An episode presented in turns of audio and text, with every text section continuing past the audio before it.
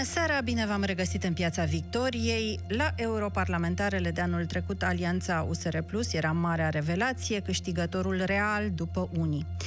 După un an, iată că această construcție de care se legau multe speranțe, mai ales ale electoratului tânăr, pare cumva într-o oarecare pierdere de ritm și uneori și de inspirație, dar speranțele pot să renască oricând și de aceea, pentru a afla care este situația reală a alianței, cum se așează în situația generală extrem de complicată și de fluidă a scenei politice, uh, politice românești, l-am invitat în această seară pe domnul Dan Barna, președintele USR, Bună seara, bine ați venit! Bună seara, mulțumesc pentru invitație! Domnule Barna, vă propun să pornim de la uh, contextul pe care îl defineam deja ca extrem de complicat al uh, scenei politice uh, românești. Din punctul dumneavoastră de vedere și de președinte de partid și de deputat, ne ducem spre anticipate, ne ducem spre un nou guvern cu puteri de pline, ne ducem spre un interimat al domnului Orban până în luna decembrie. Ce vedeți la, în orizontul apropiat? Vom ști într-o măsură mult mai mare joi. Pentru că în momentul de față mai sunt niște variabile care pot schimba foarte mult rezultatul final al acestei crize de parcurs, pot să spun, pentru că România este de o vreme bună dintr-o criză în alta. În momentul de față discutăm dacă guvernul Câțu va, va fi investit sau nu și asta depinde într-o măsură de decizia Curții Constituționale de joia viitoare. Votul e joi după amiază. Nu întâmplător votul pentru investirea guvernului programat Sigur, joi, după, amiază. după amiază. Da, nu întâmplător, pentru că joi dimineața se așteaptă decizia curții pe ordonanța privind anticipatele, care reduce niște termene și face posibile uh, posibil organizarea alegerilor în luna iunie, alegerilor anticip- potențial anticipate. E, în funcție de ce va decide curtea, vom ști dacă lucrul acesta e posibil sau nu. În egală măsură, situația care pe plan internațional devine din ce în ce mai acută legată de coronavirus, ar putea la rândul ei să adauge o presiune care să schimbe poziționările din acest moment ale, ale partidelor din, din Parlament. De asta spun, în momentul de față, ambele scenarii au un grad consistent de realism și investirea unui guvern și bă, mersul spre anticipate prin căderea acestui, acestui Unui guvern. Unui guvern sau a guvernului Câțu? Vorbim de guvernul Câțu în momentul de față, există, deci, spune, există guvern. posibilitatea ca acest guvern să obțină investirea în situația în care criza de coronavirus să lovească România. Deocamdată suntem în etapa incipientă, o să vedem ce se va întâmpla, depinde și cum va fi vremea, dacă temperaturile vor crește, e posibil să nu fim atât de afectați cum se întâmplă din nefericire în Italia. Adică sunt mai mulți factori care pot influența zilele următoare semnificativ rezultatul, de asta spun. Ambele scenarii sunt realiste în momentul de față. În ce măsură respingerea, să zicem, să luăm una dintre variante, respingerea ca neconstituțională de către CCR a ordonanței privind anticipatele, va influența votul? În ce direcție îl va influența? Dacă va fi respinsă ordonanța, ce se întâmplă? În momentul acela, perspectiva anticipatelor scade semnificativ pentru că apare o problemă de termene. Respectarea acestora ar împinge eventual anticipat undeva în iulie sau ulterior, ceea ce în iulie și august se știe că nu e practic să nu funcționează organizarea alegerilor. Uh, și din această perspectivă s-ar putea ca respingerea ordonanței să determine investirea guvernului Câțu și intrarea într-o logică de guvernare spun, asumată și de guvernare de plină până la decembrie când vor fi alegerile la termen. Sau respingerea, vă întreb, sau respingerea guvernului Câțu și, ca ultimă variantă, un al treilea guvern, poate, ce ziceți, de tehnocrat, se vehiculează ideea aceasta? Președintele s-a exprimat și la ultimele consultări pe care le-am avut uh, și a exprimat preferința pentru un guvern politic. Deci aici perspectiva a respins și ideea de guvern de Uniune Națională, asta ar fi și imposibil, adică noi și nici PNL-ul din declarațiilor cel puțin nu vedem un scenariu în care să guvernăm cu PSD, cauționându-le practic cei trei ani și jumătate în care au aruncat România N-am spus Uniunea Națională, am întrebat de Iar tehnocrat. varianta cealaltă, guvern de tehnocrat, de asemenea, președintele a spus destul de clar că preferă un guvern politic în acest moment. Pornim de la datele pe care le avem.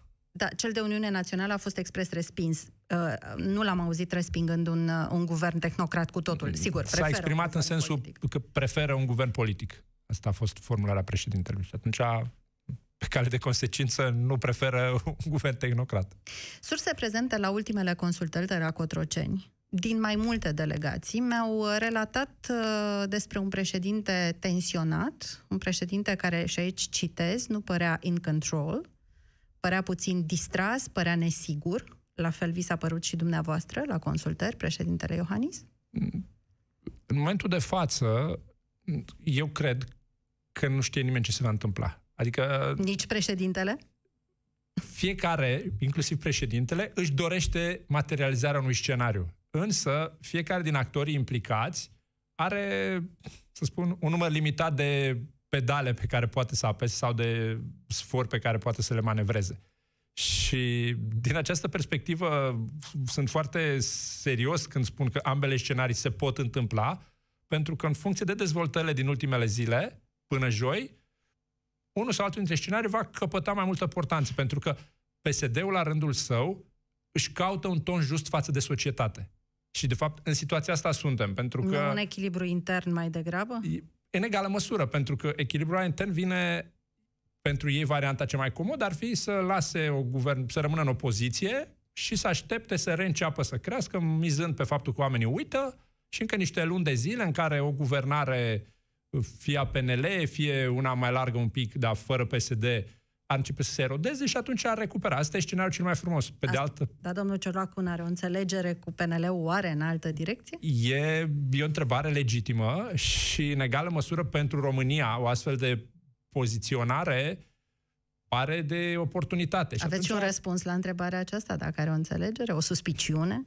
Aveți și dumneavoastră. Eu pot doar să observ declarațiile și manifestările politice. Pot să observ că, de exemplu, la începutul crizei, deși era așteptată o ordonanță prin care președinții de consilii județene să fie aleși de către consilieri, din partea premierului Orban, această ordonanță n-a mai venit. Și baronii PSD au fost salvați de clopoțel, ca să folosim titlul unui film din vremurile post-revoluționare.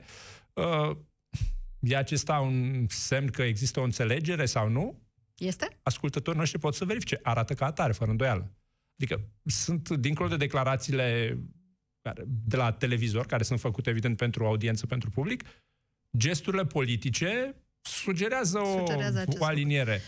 Faptul că primarii în două tururi a fost scos în decor pe toat, prin toate modalitățile, de asemenea, poate să sugereze că e o conveniență pentru partidele mari, prin care partidele mici, cum este și USR și Alianța USR Plus și alte partide mici, sunt dezavantajate, evident. Adică aici nu e niciun mister. Dar USR ce își dorește? USR și plus partenerii dumneavoastră, mă refer mai mult la USR pentru că USR e partid parlamentar, nu din alte motive. Noi ne dorim cel mai mult primari în două tururi. Asta, Asta este scoasă ar din discuție. stabiliza într-adevăr, ar aduce înapoi Știm pe bune niște democrație în comunități. Asta e scoasă asta din e, asta e, asta e adevărata miză. Dar în materie de anticipate, guvernare, guvern interimar în continuare. Ce soluție vă doriți? Noi ne-am exprimat exact. la consultările cu președintele, la ultimele consultări, cu președintele Iohannis, ne-am exprimat dorința, disponibilitatea de a face ca în situația în care nu se ajunge la anticipate, de fapt, în scenariul ăsta suntem, situația în care nu se ajunge la anticipate, să participăm la guvernare, tocmai pentru a putea impune pe agenda guvernării câteva din obiectivele și prioritățile la care noi ținem foarte mult. Mă rog, primarii în două turi e prima dintre ele și am spus, dacă tot se va ajunge la investirea unui guvern, hai ca acel guvern să aibă în programul de guvernare, la care vine premierul la microfon în Parlament când obține, când obține voturile, să vină cu ordonanță de primari în două tururi. Asta, asta a fost o, o Domnule asta este un lucru simplu. pe care ni-l dorim și pentru care o să continui să fac tot ceea ce depinde de, de mine și de noi pentru, Veți vota pentru asta. guvernul Câțu pentru a avea un guvern sau veți vota împotriva guvernului Câțu ca să avem anticipate? Că până la urmă e simplu. Ce doriți anticipat? Care e prima pe lista? Am înțeles, dacă nu vor fi anticipate, dar ce care e prima pe lista? Anticipatele? Dacă nu vor fi anticipate, vrem să facem parte din guvern. Decizia dacă susținem sau nu guvernul Câțu, această propunere de guvern, depinde, vă spun foarte mult, de ceea ce se întâmplă în zilele următoare. Nu avem o decizie luată, am avut chiar ieri Birou Național uh, al Partidului, am discutat cu colegii mei, cred că o oră și jumătate, pe alternativele și pe posibilitățile de dezvoltare a crizei politice în România și așteptăm și noi decizia Curții Constituționale, pentru că depinde foarte mult de această decizie, la modul concret.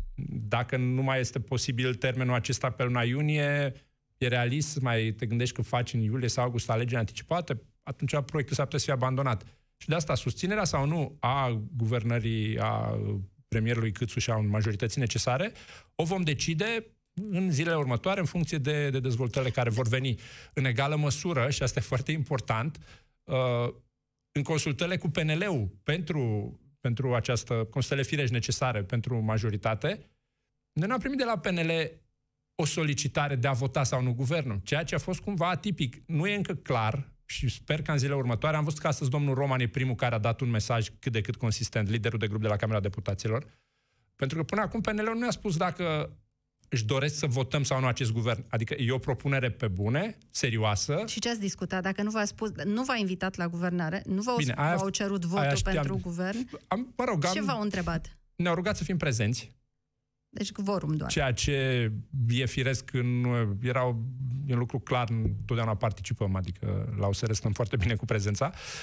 Uh, și, mă rog, în egală măsură am discutat contextul politic și am discutat despre locale până la urmă, dacă în, în logica aceasta. Dar uh, legat de guvern, nu avem încă un răspuns dincolo de declarația de astăzi a liderului de grup, care, bun, este opinia uneia dintre liderii PNL, dacă PNL votează sau nu acest guvern. Pentru că e o chestiune importantă în această logică a construcției de alternative. Dar dumneavoastră nu-mi, deschideți, nu-mi descrieți o, o decizie de principiu, ci doar o decizie de oportunitate. Eu v-am întrebat de principiu, ca poziție a USR, USR Plus, pe primul loc sunt anticipatele și pe locul 2 guvernare stabilă, cu sau fără prezența dumneavoastră, sau invers?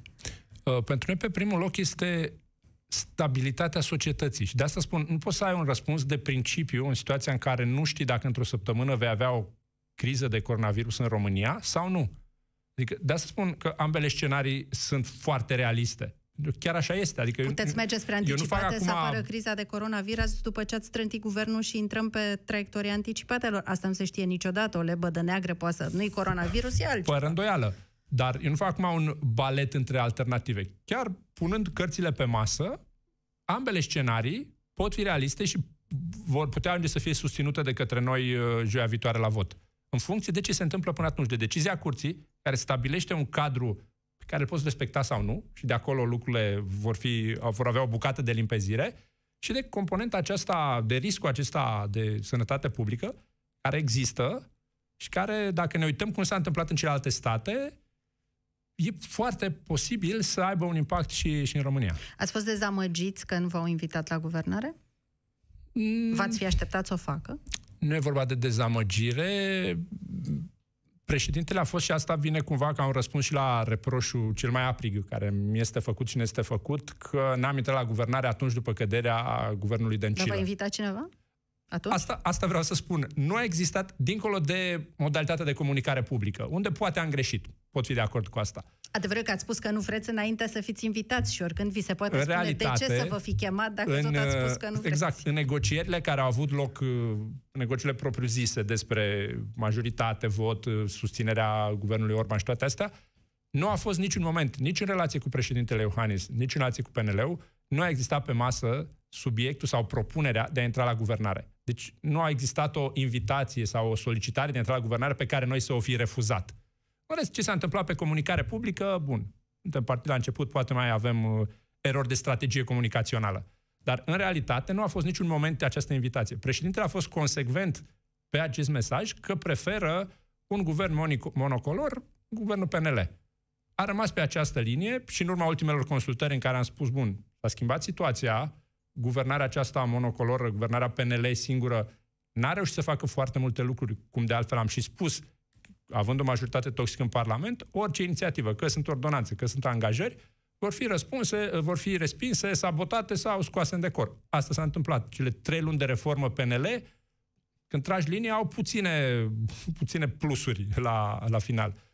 Și din această perspectivă nu am fost foarte surprinși că nici de această dată nu, nu am fost solicitați sau invitați să, să facem parte din guvernare.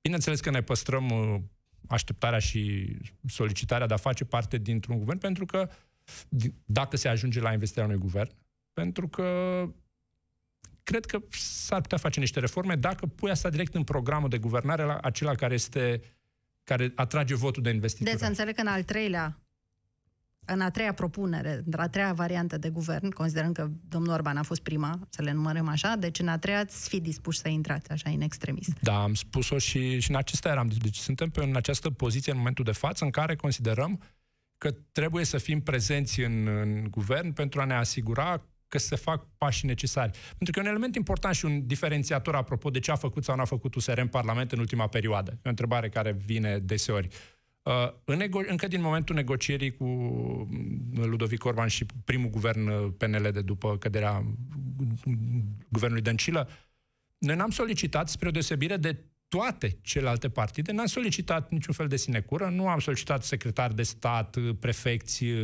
funcții din acestea în eșalonul 2-3 prin statul român. Noi am avut doar acele priorități pe care le-am pus în pactul politic cu PNL, ca și, ca și argument al investiturii, obiective de care noi considerăm că România are nevoie. Cele pe partea de mediu, radarul pădurilor, secția ceva? specială, primari în două tururi. S-a respectat ceva Foarte din puține. Formal, multe. Adică pensiile speciale. PNL consideră că le-a eliminat.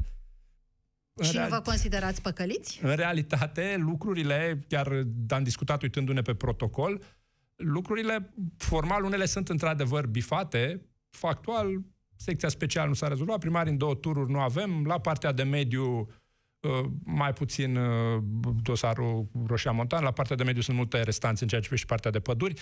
Adică, păi, nu, asta am spus-o constant. Și dacă v-a păcălit, acordul cum acela, mai aveți încredere în ei? Acordul acela...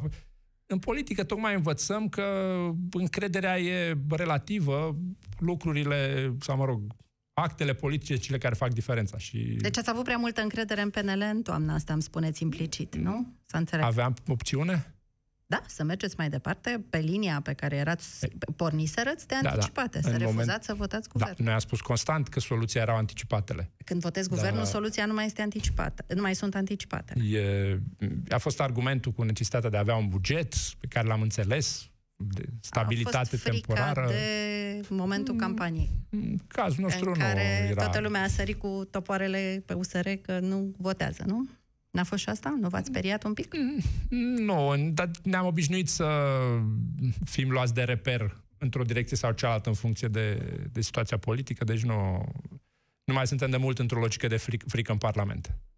Și regretați că ați abandonat atunci anticipatele și că n-ați mers și că ați acceptat acest acord cu PNL-ul care nu s-a materializat. Mm, n-aș spune că am abandonat anticipatele. A fost poziția noastră consecventă în toată... Dacă USR nu vota atunci guvernul, guvernul cădea, era primul guvern căzut și ce să vezi? Mai trebuia doar unul. Mm. Zic. E greu de spus. Da, dar alternativa era o perpetuare, și ăsta era de fapt a fost un argument foarte, foarte complicat de combătut, o perpetuare a guvernării Dăncilă ca și guvernare interimară, cu un buget pe care urma să-l facă tot PSD-ul, adică costurile pentru România erau neverosimil de mari. Și responsabilitatea presupune inclusiv atingerea celui deziderat pe care și l-au dorit cu toți cetățenii, cu toții cetățenii, de a scăpa de... Adică doamna Dăncilă trebuia să plece acasă, la modul cel mai... la modul literal. Or, decizia necesară a fost atunci că nu se putea întâmpla asta decât vestind un nou guvern. Un uh, recent, foarte recent, de sondaj de săptămână aceasta, Barometru Europa FM, realizat de IMAS, vă arată la o cotă nu foarte veselă, 10% USR și puțin peste 3% plus, să zicem însumat, deși nu așa se întâmplă în politică, undeva pe la 13% ceea ce, față de acel 22% glorios din uh, mai, este o scădere uh, substanțială. Cum o explicați dumneavoastră? Dacă confirmați aceste date și nu aveți altele, desigur. Ține... O să vă spun și de niște date parțiale pe care am început să, mă rog, care sunt deocamdată în consolidare, dar uh, aceste date confirmă un lucru pe care îl știm și noi destul de bine, că percepția alianței e deja mai consistentă, alianței USR Plus e deja mai consistentă decât percepția fiecărui partid în parte. Și dacă vorbim de fiecare partid în parte, într-adevăr, scorurile actuale sunt o consecință a faptului că nefiind în prin planul agendei publice, nefiind parte din guvernare sau neputând să blocăm în Parlament inițiative, evident, nu e încă momentul nostru. De fapt, pentru că știu că mulți oameni se sperie, se îngrijorează, Uh, eu am preluat USR undeva în zona lui 6%, a crescut până la 20%, după care a coborât. E... Suntem, zic eu, un, uh, în Parlament și ca alianță în spațiu public, o alternativă pe care oamenii au asimilat-o și o înțeleg ca atare și se referă la ea. Că o simpatizează la anumite gesturi, că o antipatizează la alte gesturi, e foarte firesc.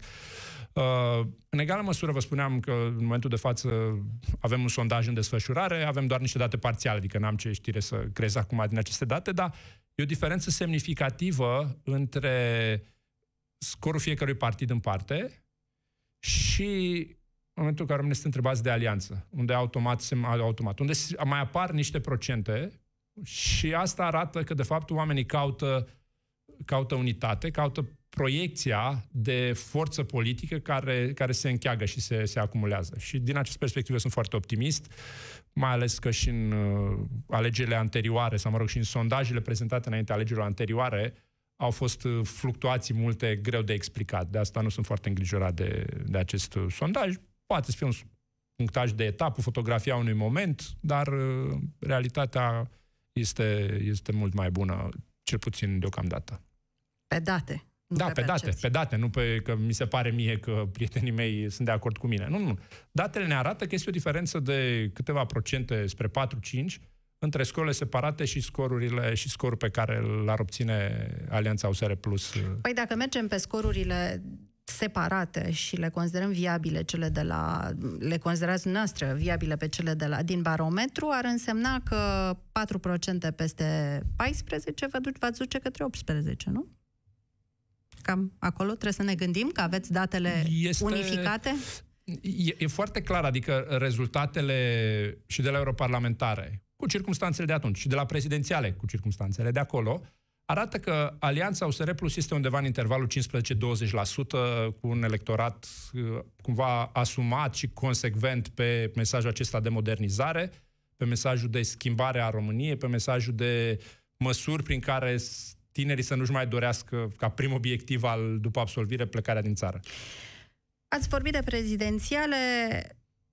Pentru mulți, șocul campaniei a fost uh, acea anchetă Rice Project care v-a vizat și care s-a lăsat, cel puțin aceasta a fost uh, percepția publică, cu două dosare, unul la DNA și unul la DLAF. Ce s-a mai întâmplat cu dosarele acelea? Sunt într-adevăr două planuri. În ceea ce privește DNA-ul, uh, n-a existat niciun dosar, în ceea ce mă privește nici pe mine, nici pe compania din care făceam parte la acel moment, Dosarul din 2014 la care s-a făcut referire nu avea nicio legătură cu noi, de aia nici n-am știut despre el, l-am aflat doar în campanie când se încerca cumva legarea sau uh, introducerea unei teme. Deci pe partea de DNA nu s-a mai întâmplat nimic pentru că nu există nimic. Nu, nici n-a fost vreun dosar la DNA, nici nu este. Deci pe primul plan. Pe cel de-al doilea plan, dacă vorbim de, de, de LAF, LAF, care s-au autosesizat în urma anchetei RISE, uh, în uh, o perioadă nu s-a mai întâmplat nimic. În momentul de față știu că sunt verificări în curs și știu asta pentru că săptămâna trecută sora mea, fostele angajate de la croitoria respectivă unde a lucrat sora mea, au fost invitate pentru audieri, li s-au pus întrebările oarecum firești, dacă au lucrat acolo, dacă au primit toate salariile, dacă au croit, ce au croit, dacă au cusut rochii, șorțuri, adică au fost întrebările de verificare. Mai multe instituții verifică activitatea mea anterioară în perioada aceasta, inspecția muncii a fost reverificat, deci lucrurile sunt verificări în curs. Eu am toată încrederea că în, în perioada următoare, sper să fie cât mai scurtă, va exista, se va ajunge la un, la un final, pentru că sper să nu se repete secvența din campaniile anterioare. De asta sunt convins că... Adică să fie promovat ceva în timpul campaniei, la asta vă referiți? Da, cum s-a întâmplat în campania prezidențiale, dar uh, de asta spun. Eu sunt optimist că în, nu știu, săptămânile următoare lucrul ăsta se va închide. Spun și acum ce am spus și în campanie, sunt, îmi ofer toată disponibilitatea să fiu invitat dacă e necesar, dacă se consideră necesar, să clarific orice eventuale neclarități legate de asta și am toată credința că și cei de la de LAF se vor convinge că proiectele respective au fost uh, și au atins obiectivele din cele de finanțare, că au fost procedurat, realizate corect, pentru că toate controlele, și naționale și europene, au confirmat acest lucru. Și chiar proiectul de croitoria respectivă, atât de verificată, a fost printre cele vizitate de Comisia Europeană ca exemple de bună practică în perioada de implementare. Deci, lucrurile sunt într-o logică firească, se fac verificări, sunt total deschisă dacă voi fi invitat să mă duc să răspund la orice neclarități există și credința mea este, și chiar aici sunt în logica aceea corectă, că se va încheia verificarea și se vor trage concluziile necesare într-un termen rezonabil, transparent, corect. Cam aici asta e situația în momentul ăsta. Certe, anticipatele sunt încă o discuție, certe sunt localele. Categoric. Uh, ce s-a întâmplat la București? V-a trădat Nicu Șordan? N-a spune lucrul ăsta, nici pe departe, pentru că eu și colegii mei din USR spunem de, cred că de un an de zile, cerem PNL să înțeleagă necesitatea unui candidat unic, pentru că altfel nu putem să scăpăm de Gabriela Firea. Doar că PNL v-a luat candidatul. Faptul că de ce spuneți asta? Nicu Șordan este candidatul USR în momentul de față. Prin Domnia retragerea, nu spune asta. Prin retragerea lui Vlad Voiculescu va deveni și candidatul Alianței USR+. L-ați auzit spunând că e candidatul USR? Eu nu l-am auzit. Ba da, a spus-o de, chiar de mai multe ori. A spus-o și în ultimul interviu de acum o zi eu, sau două. Eu l-am auzit spunând că Era... are un staff separat de campanie și dacă USR dorește să se alăture staffului domniei sale de campanie, este bine la, la chestiunea de staff, dar la chestiunea de candidatură n-a fost niciun Chiar declarația privind intrarea în PNL sau în USR e exact în aceeași logică.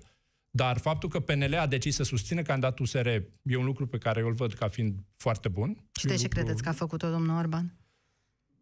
Cred că a făcut-o pentru că a înțeles că miza e foarte mare, pe de o parte, și pe de altă parte, un deja vu, o repetare a secvenței 2016, ar fi fost o catastrofă de imagine pentru un PNL care, în momentul de față, este într-o zonă de încredere a electoratului, ori dacă n-ar fi dat acest gest de responsabilitate, pot să spun, uh, ar fost un mesaj foarte prost. Pentru că în 2016, dacă PNL-ul acționa, nu știu cum să spun, în logica în care logica funcțională zi o cerea, astăzi am fi avut patru ani de mandat Nicu Șordan și nu patru ani de coșmar Gabriela Firea. Dar dumneavoastră de unde ați aflat că domnul Nicu Șordan va fi candidatul susținut de, de PNL? De am la vorbit, domnia sa sau de la uh, televizor? Am vorbit cu, cred că la, nu știu, o jumătate de oră înainte de anunțul lui Ludovic Orban.